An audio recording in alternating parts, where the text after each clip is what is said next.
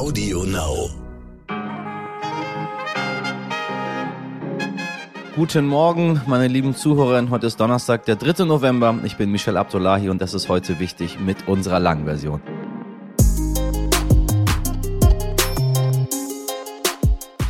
Ja, ich bin wieder raus aus dem Schneesturm und heil wieder, ähm, was heißt wieder da? Äh, ich war ja nie weg. Aber ähm, äh, mein Signal kam hier nicht raus äh, zu Ihnen, liebe Leute. Ich meine, äh, jetzt wird's hier richtig kalt. Also wir hatten vor zwei, drei Tagen hatten wir noch so plus 10 Grad äh, und jetzt fällt es rapide Richtung minus 20 ähm, mit heftigem Sturm. Ich meine, irgendwie, wenn Sie eine Karte zur Hand haben, gucken Sie sich mal die Hudson Bay an die ist jetzt voller Wasser und die muss irgendwie ja frieren. Und dafür äh, muss es jetzt rapide runtergehen. Und ähm, ja, heute ist schönes Wetter, würde ich sagen. Aber wir schauen mal, das ändert sich hier ähm, minütlich. Vielen Dank an meine äh, Kolleginnen, die mich gestern vertreten haben. Keine Sorge, mich werden sie nicht los. So, ähm, worum geht's heute? Wie sich Hunger anfühlt wie es ist, wenn Frühstück, Mittagessen oder Abendessen ausfallen müssen, weil nicht genug Geld für die nächste Mahlzeit übrig ist. Das ist eine Erfahrung, die in unserem Land glücklicherweise nicht so viele Menschen machen müssen, denkt man zumindest, denn wer in Not gerät, der bekommt in Deutschland ja Hilfe, zum Beispiel vom Staat oder von Organisationen wie der Tafel. Nur seitdem der Krieg in der Ukraine begonnen hat, hat sich die Zahl der Bedürftigen bei der Tafel verdoppelt. Es sind Geflüchtete, aber auch immer mehr Menschen, die mit den steigenden Energie- und Lebensmittelkosten nicht mehr über die Runden kommen kommen. Und die größte Herausforderung kommt erst noch, wenn der Winter vor der Tür steht. Die Leiterin der Potsdamer Tafel, Imke Georgiev, musste im Sommer einen drastischen Schritt gehen und hat einen Aufnahmestopp verhängt. Mehr als 3500 Menschen versorgt die Potsdamer Tafel pro Woche und mehr geht nicht. Jetzt begegnet ihr die Wut und die Verzweiflung derer, die sie wegschicken muss. Ich habe mit Imke Georgiev darüber gesprochen, was diese Situation mit den MitarbeiterInnen macht und was passieren muss, damit die Tafeln wieder besser helfen können. Außerdem schauen wir heute auf den Tagestrip von Bundeskanzler Olaf Scholz. Ja, der Bundeskanzler. Ich sage nochmal seinen Namen, falls Sie vergessen haben, wer er ist. Olaf Scholz. Denn der reist vielfach kritisiert nach China sehr gespannt. Los, geidert. Zuerst das Wichtigste in aller Kürze. Gaspreisbremse, 49-Euro-Ticket oder die Versorgung von Geflüchteten. Beim Bund-Länder-Treffen gestern stand so einiges auf der Agenda. Zum Beispiel ist die Entscheidung über das 49-Euro-Ticket endlich gefallen und tada, es kommt. Auch werden sich Bund und Länder die Kosten für die Reform des Wohngeldes teilen, obwohl die Länder das ursprünglich nicht mittragen wollten. Und schon vor dem Treffen hat Gesundheitsminister Karl Lauterbach durchblicken lassen, dass die Kliniken in Deutschland mit acht Milliarden Euro finanziell entlastet werden sollen. Über alles weitere halten wir Sie natürlich wie immer hier auf dem Laufenden.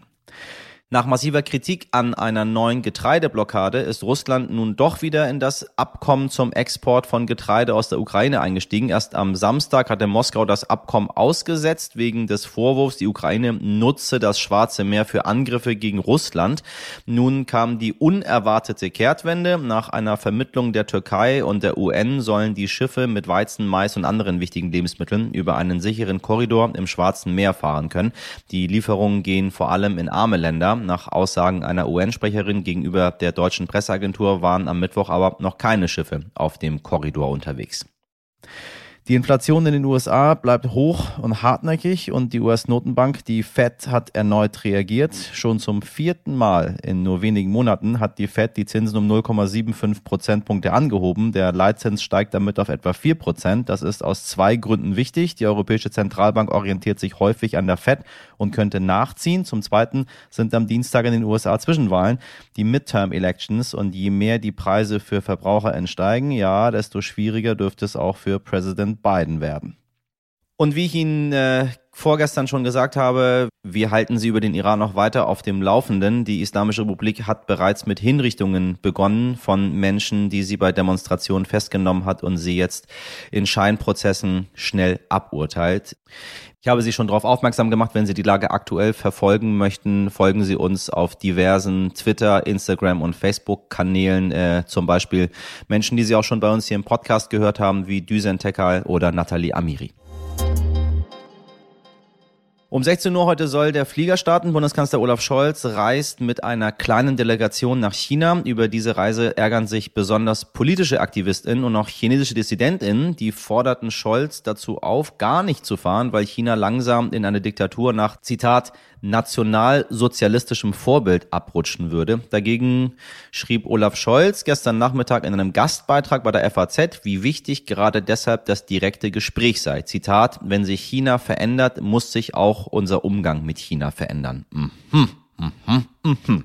Wir beleuchten diesen Eintagestrip heute aus politischer und auch aus wirtschaftlicher Perspektive. Andreas Heuden-Borchers ist Politikautor beim Stern. Er hat Scholz schon auf einigen Reisen begleitet und kennt ihn gut. Lieber Andreas, warum fährt der Bundeskanzler gerade jetzt? Und was kann ein Tagesausflug nach China politisch, ganz ehrlich, überhaupt bringen? Gute Frage. Die lapidare Antwort ist, weil es gerade in den Zeitplan passt und die Chinesen überhaupt wieder jemanden ins Land lassen und vor allen Dingen auch wieder raus, ohne dass die wochenlang in Quarantäne müssen. Das Corona-Regiment ist ja immer noch ziemlich rigoros in China. Und ähm, Scholz reist ja unheimlich viel. Letzte Woche war er in Frankreich und Griechenland. Nun nach, fährt er nach China, danach zur Klimakonferenz nach Ägypten. Der größte Teil der Reisen sind ja noch offizielle Antrittsbesuche. Als solcher gilt auch die Reise nach Peking. Den wollte er auch noch vor dem G20-Gipfel Mitte November absolvieren. Da ist nicht mehr viel Luft das jetzt kurz nach dem Parteitag der KP ist, diesen merkwürdigen Parteitag, mag unglücklich wirken. Das Gegenargument der Regierung ist, wäre es in vier Wochen anders gewesen. Und was den Tagestrip angeht, ja, das klingt irre, irre anstrengend, hin und zurück ohne Übernachtung, auch hier wieder wegen der Corona-Regeln, aber weniger Zeit ist deswegen nicht. Trotzdem schafft es Scholz, den Staatspräsidenten Xi und den Ministerpräsidenten zu Gesprächen zu treffen und auch zum Essen. Solche Gespräche dauern keine halben Tage. Da lässt sich schon einiges bereden in der Zeit, wenn es denn sowas wie Gesprächsbereitschaft gibt bei den Chinesen. Angela Merkel ist bis vor der Pandemie fast jedes Jahr nach China gereist. Die Reisen waren zwar länger, weil sie immer auch noch eine Provinz besucht hat im Anschluss, aber in Peking war sie immer nur einen Tag zu Gesprächen. So gesehen ist es bei Scholz jetzt auch nicht anders. Und was erhofft sich uns Olaf von der Reise denn so? Wahrscheinlich erhofft er sich in Wahrheit nicht sehr viel. Er kriegt ja mit, wie sich China und seine Führung in den letzten Jahren verändert haben und wie wenig vom Öffnungskurs, der mal angesagt war, noch übrig geblieben ist und wie stark sich China stattdessen auf dem Weg zu einem autokratischen Staat macht. Deshalb will Olaf Scholz vor allem eins in Peking erreichen. Er will seine Botschaften platzieren bei den Chinesen. Äh, angeblich sind diese Botschaften eng mit Frankreich und mit den USA abgestimmt. Da geht es vor allen Dingen und zuallererst um den chinesischen Einfluss auf Russland, den die Führung geltend machen soll, damit Putin äh, seinen Krieg in der Ukraine möglichst schnell beendet. Und dann geht es um die Lösung der großen globalen Fragen, die ohne China nicht zu erreichen sind. Es geht um Klima, Nahrungsmittelkrise, Schutz der Artenvielfalt, weltweite Bekämpfung der Pandemie. Es geht um Menschenrechte. Themen gibt es also genug. Und miteinander reden ist immer besser, als sich anzuschweigen. Und schließlich ist es sowas wie eine Standortbestimmung. Man weiß ja nicht, was China ist, Partner, Wettbewerber, Rivale, auf welchem Weg begibt sich das Land. Mein Tipp wäre, weg vom Partner hin zum Rivalen. Und dann muss Scholz gucken, welche Zusammenarbeit noch möglich ist in Zukunft. Der Kanzler will keine Deglobalisierung. Das kann sich eine Exportnation wie Deutschland auch gar nicht leisten. Aber aus der Lehre mit der Energiekrise mit Russland will er, dass sich Deutschland nie wieder so abhängig macht von einem Land. De-risking nennt er das. Und er hat den schönen Satz geprägt, wir dürfen nie wieder alle Eier in einen Korb legen. Pläne gut und schön, trotzdem wird die Reise vielfach kritisiert, denn die Frage ist ja auch, was kann Olaf Scholz beim Thema Menschenrechte überhaupt erreichen, wenn Deutschland gleichzeitig wirtschaftlich sehr abhängig ist von China und eigentlich wenig Druckmittel hat. Mehr weiß die RTL NTV Wirtschaftsjournalistin Frauke Holzmeier. Guten Morgen, liebe Frauke, sag mal aus wirtschaftlicher Sicht, welche Pläne verfolgt Olaf Scholz in China und was ist das Problem an dieser Reise? Guten Morgen. Tja, für Olaf Scholz ist das echt keine einfache Reise, muss man sagen. Äh, es ist seine erste als Bundeskanzler. Er hat auch eine Wirtschaftsdelegation im Gepäck, soweit so normal. Er übernachtet aber nicht mal dort, also das wird eine richtige Stippvisite. Er muss die Menschenrechtssituation ansprechen, das will er auch, und gleichzeitig dafür sorgen, dass irgendwie die Wirtschaftsbeziehungen gut weiterlaufen. Unnötig verärgern, so heißt es, will Scholz China nicht. Aber das ist eben nicht so einfach. Scholz hat Druck von allen allen Seiten, von Organisationen, aber eben auch von Außenministerin Baerbock. Die hat nämlich nicht Scholz mal eben angerufen und gesagt, übrigens, wir brauchen eine neue China-Politik und äh, kümmere dich um die Menschenrechte dort, sondern sie hat das öffentlich auch adressiert über die Medien und das ist ja auch schon ein deutliches Zeichen. Tja, und außerdem ist der Zeitpunkt ehrlicherweise auch nicht so ideal, denn Scholz fährt kurz nachdem Xi Jinping, also Chinas Staatspräsident, sich, ich sag mal salopp, sich hat krönen lassen auf Ewigkeit zum, äh, naja, in Anführungszeichen Kaiser von China. Er hat ja beim letzten Parteikongress, beim letzten Parteitag dafür gesorgt, dass er quasi auf Lebenszeit regieren kann. Tja, und das wird in der Welt natürlich nicht so positiv aufgenommen, diese Übermacht. Und Scholz ist jetzt eben der erste Politiker aus der westlichen Welt, der Xi nach der Wahl trifft. Das finden viele nicht so glücklich. Aktuell stehen die Geschäfte mit China extrem in der Kritik. Man denke nur an den Hamburger Hafen. Muss Scholz da jetzt gute Stimmung machen? Ob er gute Stimmung machen muss, ist natürlich so eine Sache. Man hat in China natürlich sehr genau registriert, dass es in Deutschland gerade sehr laute Debatten darüber gibt, warum zum Beispiel Teile des Hamburger Hafens an Costco, was ja letztlich ein Staatskonzern ist, verkauft werden. Zur Erinnerung, erst sollten es 35 Prozent sein, jetzt sind es knapp unter 25 Prozent, hat den Vorteil, dass China dann weniger Einfluss hat. Die können dann keine Geschäftsentscheidungen blockieren, aber um nochmal auf Annalena Baerbock zu kommen, selbst das findet die nicht so dufte, anders eben als Olaf Scholz, der letztlich das Machtwort gesprochen hat und deswegen wahrscheinlich auch ganz froh ist, dass es jetzt diesen Kompromiss gibt und er nicht mit leeren Händen nach China fährt. Spötter sagen jedenfalls, dass das für Scholz jetzt so eine Art Antrittsgeschenk ist, dass er den Chinesen macht, aber ganz ehrlich, glücklich ist das alles nicht, weil Deutschland, wie ja so viele gerade mit sich ringt und überlegt, wie soll man denn mit China umgehen. Wie wichtig ist China für deutsche Unternehmen? Kann man als globales Unternehmen überhaupt ohne China bestehen? Es kommt immer darauf an, auf welche Branche man schaut, würde ich sagen. Aber China ist natürlich sehr, sehr wichtig. Beispiel Autokonzerne, Autohersteller, die machen da natürlich ihre Hauptgeschäfte sozusagen. China ist der wichtigste Absatzmarkt für die deutschen Hersteller, obwohl sie jetzt im ersten Halbjahr eigentlich alle deutliche Umsatzrückgänge verzeichnen mussten. Aber es geht eben nicht nur die, um die hohen Umsätze, die in China gemacht werden. Es geht auch um die Zulieferer, Beispiel seltene Erden oder Batterien. Da ist Deutschland auch extrem abhängig von China. Das muss sich dringend ändern. Auf der anderen Seite auch BASF, also der Chemiegigant aus Deutschland. Die pumpen jetzt 10 Milliarden in China. Während in der Heimat Stellen gestrichen werden, soll in China eine neue Chemieanlage entstehen. Und das wäre dann die drittgrößte, die BASF in China hat. Man witterte also dicke Geschäfte, auch weil es in Europa immer unattraktiver wird für Unternehmen wie BASF, wegen einerseits hoher Personalkosten und auch natürlich den Energiekosten. Auf der anderen Seite registrieren auch gerade viele Mittelständler, dass die Beziehung zu China eben nicht so einfach ist und sehen das immer kritischer. Es gibt auch die ersten, die abwandern wollen aus verschiedenen Gründen das ist ja mit China nie eine Partnerschaft auf Augenhöhe, sondern China will immer ein gehöriges Wörtchen mitreden, wenn ein Unternehmen aus dem Ausland kommt und dort Geschäfte machen will. Deswegen überdenken das auch gerade viele und versuchen sich ein bisschen zu lösen. Doch einfach ist das natürlich nicht. China ist immerhin die zweitgrößte Volkswirtschaft der Welt und Deutschland als exportgetriebenes Industrieland hat da in den vergangenen Jahren wirklich fette Geschäfte gemacht und eine Menge Wohlstand ist eben auf das Geschäft mit China zurückzuführen. Oder noch ein weiteres Beispiel. Ne? Klar, China ist einmal wichtigster Handelspartner, aber wenn wir uns jetzt mal vorstellen, wir sagen, wir wollen immer mehr in Deutschland, Europa oder von mir aus auch in den USA produzieren. So einfach ist das nicht. Beispiel iPhone ist zwar kein deutsches Produkt, aber nichtsdestotrotz würden wir das hier in Deutschland produzieren, würde das 6000 Euro kosten und nicht um die 1000 Euro. Das ist ein Beispiel, das der Politikwissenschaftler Peter Neumann im BR genannt hat und ist schon sehr eindrücklich. Also man sieht, mit China ist schwer, ohne China ist es aber auch schwer. Keine befriedigende Antwort, aber so ist es nun mal. Das Beispiel Russland hat gezeigt, wie gefährlich es ist, so große Abhängigkeiten zu haben. Mhm. Tappen wir mit China gerade in die gleiche Falle. Ja, ich denke auch, dass wir die Diskussion rund um Chiphersteller und Hamburger Hafen auch deswegen so intensiv führen, weil wir nun aus der Russland-Erfahrung sensibilisiert sind für diese Themen. Und das ist natürlich auch gut so, dass wir diese Diskussion jetzt führen. Ja, es gibt diese Abhängigkeit und ich persönlich und wahrscheinlich natürlich nicht nur ich finde auch, dass es gefährlich ist und dass man so viele alternative Handelspartner wie möglich haben sollte.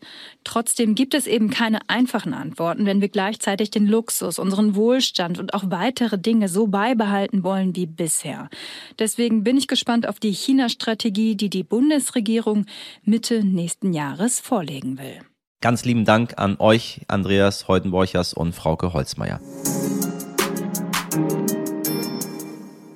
Ganz anderes Thema. Die Tafeln in Deutschland sind eigentlich dazu da, Menschen in einer Notsituation zu helfen. Nur jetzt, da wird diese Hilfe in der Not zu einer dauerhaften Unterstützung für Bedürftige, die die Tafeln eigentlich gar nicht leisten können. Denn seit dem Beginn des Krieges in der Ukraine und mit dem herannahenden Winter kommen immer mehr Menschen, die sich ihre nächste Mahlzeit nicht mehr leisten können. Seit Monaten schlagen die Tafeln in Deutschland Alarm. Jetzt steht ihnen eine noch viel prekärere Lage bevor.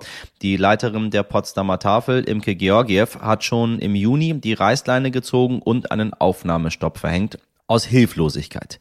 Das Dramatische daran, dass die Tafeln nicht mehr Leute versorgen können, liegt nicht daran, dass es nicht genug Lebensmittel gäbe, es liegt an der Logistik. Was fehlt, sind größere Räumlichkeiten und Personal. Die MitarbeiterInnen, die dort arbeiten, tun dies in der Regel ehrenamtlich und ihr Einsatz bringt sie körperlich und psychisch an ihre Grenzen. Ich habe mit Imke Georgiev über diese schwierige Situation gesprochen. Frau Georgiev, ich grüße Sie ganz herzlich. Hallo, freue mich. So, ebenso. Also, aber ein einfaches Thema haben wir nicht. Äh, so langsam, langsam merkt man überall die Folgen äh, von Krieg, Corona, Inflation und so weiter und so weiter. Wie ist die aktuelle Lage bei Ihnen, bei Ihnen in der Tafel in Potsdam? Ja, bei uns in Potsdam ist die Lage im Moment so, dass wir seit Juni einen Aufnahmestopp haben, weil uns seit ähm, März so viele Kunden aufgesucht haben, insbesondere fast oder fast ausschließlich, muss ich sagen, ukrainische Flüchtlinge, dass wir im Laufe der folgenden Wochen unsere Kundenzahlen verdoppelt haben. Das heißt, wir hatten am Ende dreieinhalbtausend Menschen bei der Tafel, die wir täglich, also pro Woche, die wir aber täglich irgendwie ja äh, mit Lebensmitteln unterstützt haben. Und das war auf Dauer nicht zu leisten. Und dann haben wir im Mai beschlossen zu überlegen, was denn eigentlich geht und haben ja. dann einen Aufnahmestopp äh, gemacht, der bis heute gilt. Was würde denn passieren, wenn Sie jetzt den Aufnahmestopp aufheben würden? Ähm, also wir werden den Aufnahmestopp tatsächlich sogar aufheben, aber nur für eine begrenzte Anzahl an Neukunden, nämlich 100. Ich gehe davon aus, dass wir werden das ab der nächsten Woche auf unserer Internetseite auch bekannt geben, dass weitaus mehr kommen werden, um diese Berechtigungskarte zu erhalten. Also ich rechne mit locker 300, 400 Personen, die wahrscheinlich vor der Tür stehen werden an dem Tag. Wie schätzen Sie denn die Lage generell ein, wenn wir auf die Tafeln schauen und auch äh, konkret auf die Tafel in Potsdam? Ich meine, im Winter wird es sicher nicht einfacher werden. Ja, genau, das ist eben die, die große ähm, Herausforderung, vor der wir stehen, warum wir auch nochmal versucht haben, in irgendeiner Art und Weise neue Aufnahmen zuzulassen. Wir gehen davon aus, dass zum einen die ukrainischen Flüchtlinge natürlich weiterhin unsere Hilfe in Anspruch nehmen wollen. Wir gehen aber auch davon aus, dass aus dem bestehenden Kundenkreis der Tafeln, also das sind ja in erster nicht erst, also überwiegend Hartz-IV-Empfänger und auch Rentner, viel mehr kommen werden und dass auch aus Personenkreisen, die bisher die Tafeln noch gar nicht in Anspruch genommen haben, mehr Menschen in die Situation geraten, dass sie sich ernsthaft überlegen, gehe ich zur Tafel ähm, und für die wir ja auch da sein wollen, denn wir wollen ja eigentlich in einer Notsituation helfen. Richtig. Ich meine, wie reagieren denn die Menschen, die neu bei Ihnen sind, die Hilfe der Tafel benötigen und dann weggeschickt werden? Mit Wut, mit Verzweiflung, mit Tränen, mit Beschimpfungen und Hilflosigkeit. Und ähm, es ist natürlich sowohl für die Kunden, die wieder gehen müssen, weil sie nichts bekommen, als auch für die Helfer oder die Mitarbeiter der Tafel und der Tafeln, das, da kann ich ja für alle sprechen, eine extrem belastende Situation und auch eine extrem frustrierende Situation. Und ähm, das, das Leid und das, das äh, Elend und der Druck, der auf den Menschen lastet, das geht einem natürlich sehr, sehr nah. Ich meine, wir leben in einem unfassbar reichen Land. Die Menschen, die meisten Menschen können es sich überhaupt gar nicht vorstellen, wie das ist, nicht zu essen zu haben, um äh, dann zur Tafel zu gehen, um dort Hilfe zu bekommen. Das kriege ich immer wieder mit, weil das äh, für, für den überwiegenden Teil so weit weg ist, dass man so, so grundsätzliche Dinge wie Nahrungsmittel, dass man sich das auch nicht leisten kann.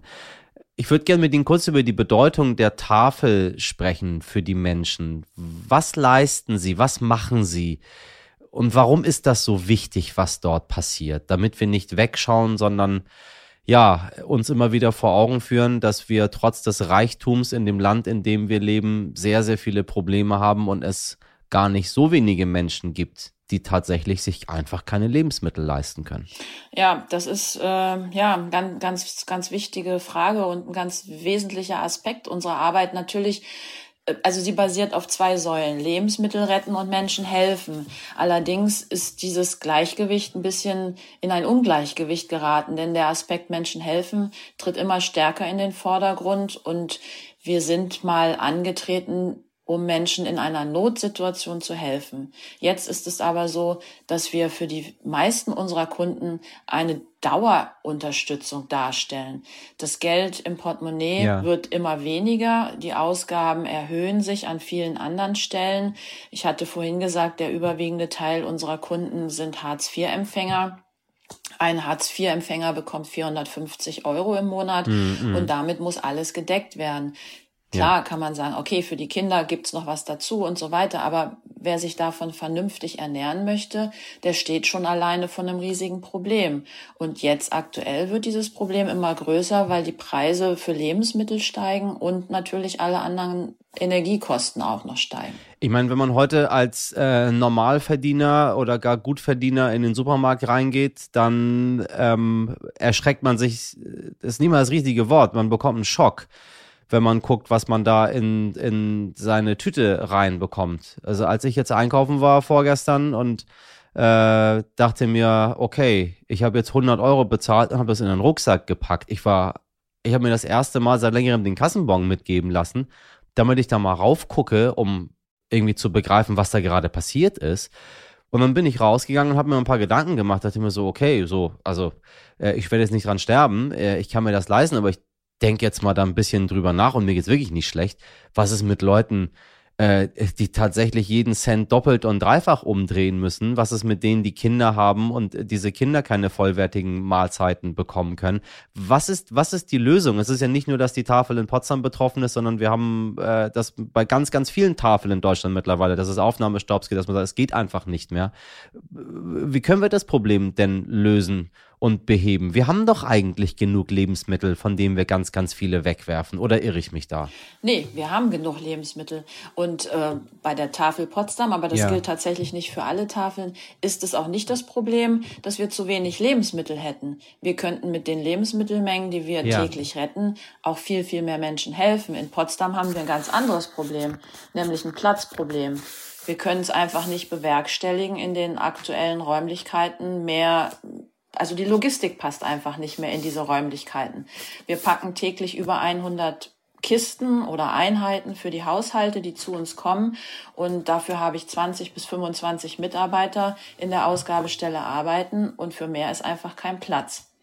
Und das ist, also das ist in Potsdam das große Problem. In anderen Städten oder Gemeinden ist es tatsächlich auch ein Problem der Lebensmittelknappheit oder der Spenden, ähm, weil auch da ist es so, dass die Supermärkte versuchen, ihre Abläufe zu optimieren und äh, weniger Spenden an die Tafeln abgeben. Das gilt in Potsdam insofern nicht, weil wir einfach ein sehr, sehr großes Einzugsgebiet haben und täglich über 70 Märkte anfahren.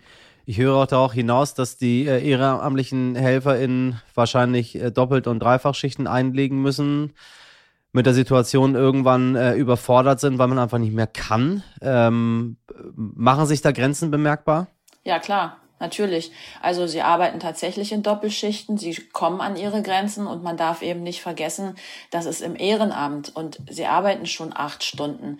Und wenn ich über diese, diese Platzknappheit rede, dann ja. geht damit natürlich einher, dass das auch körperlich ähm, belastend und auch gefährlich sein kann. Also äh, sie ecken an, an Wände an mit den Kisten oder ähm, es ist einfach alles räumlich viel zu eng bemessen. Sie, man rutscht vielleicht auch mal aus. Man, also wir hatten in der letzten, in den letzten Monaten etliche kleinere Unfälle, weil einfach die Räumlichkeiten und der Stress und der Druck, unter dem gearbeitet wird, extrem hoch ist.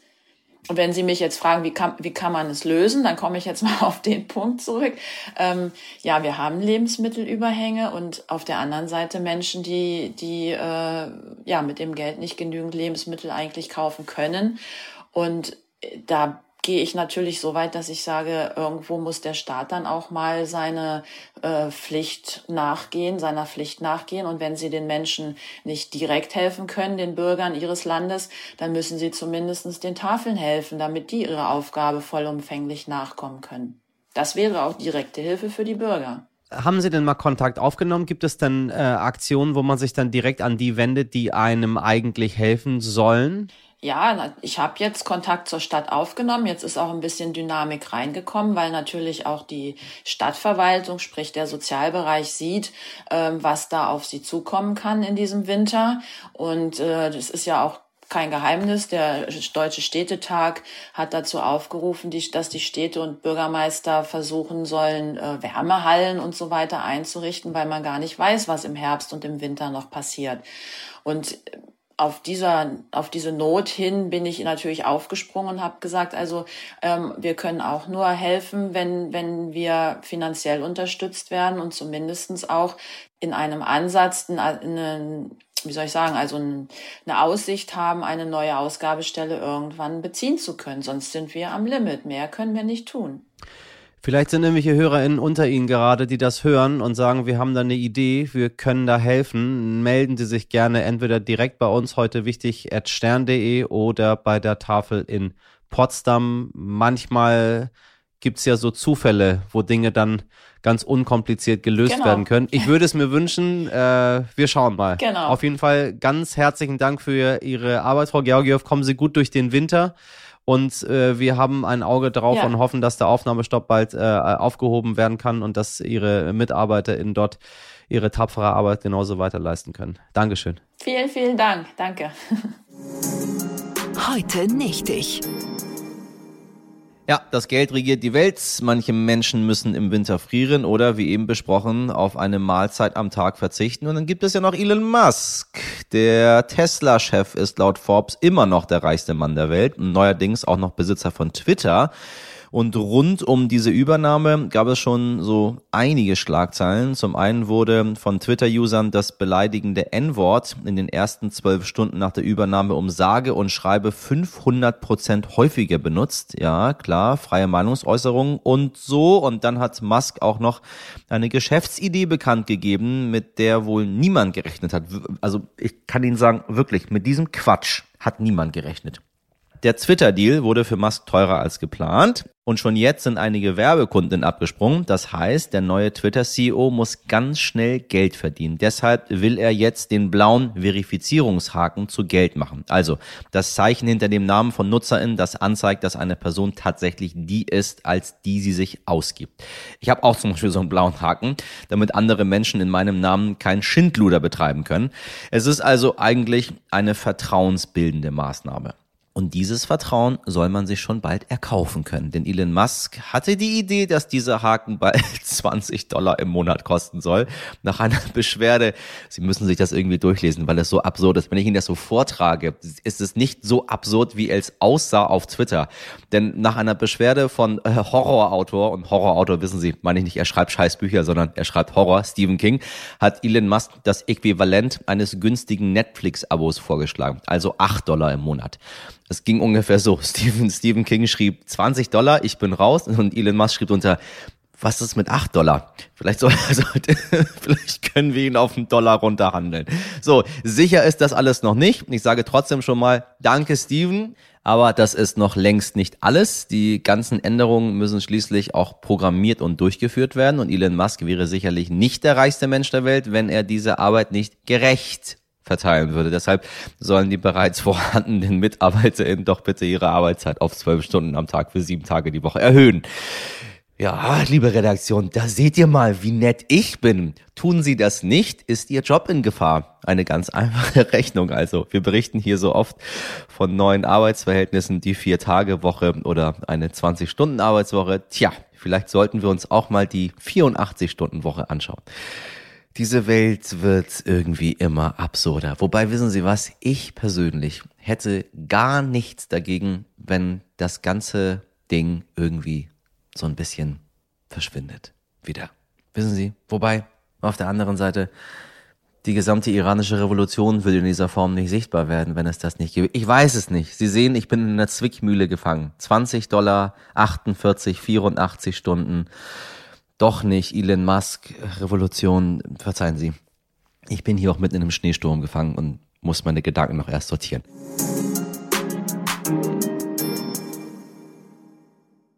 Also, meine Redaktion, kommen wir erstmal dazu, arbeitet zwar brav jeden Sonntag, dafür haben die Kolleginnen jeden Samstag frei, also nichts mit sieben Tage Woche hier bei heute wichtig. Meine trotzdem sehr fleißigen Arbeitsbienchen heißen Mirjam Bittner, Dimitri Blinski, Laura Chapo, Jennifer Heinzel und Carla Wöllner. Produziert wurde diese Folge von Nikolas Femerling.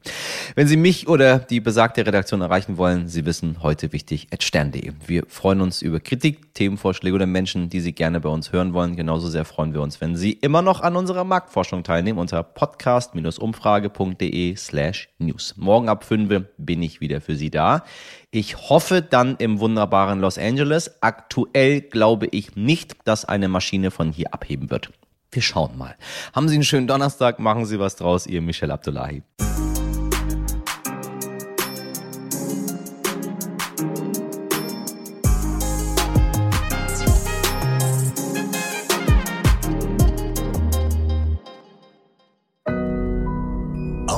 Now.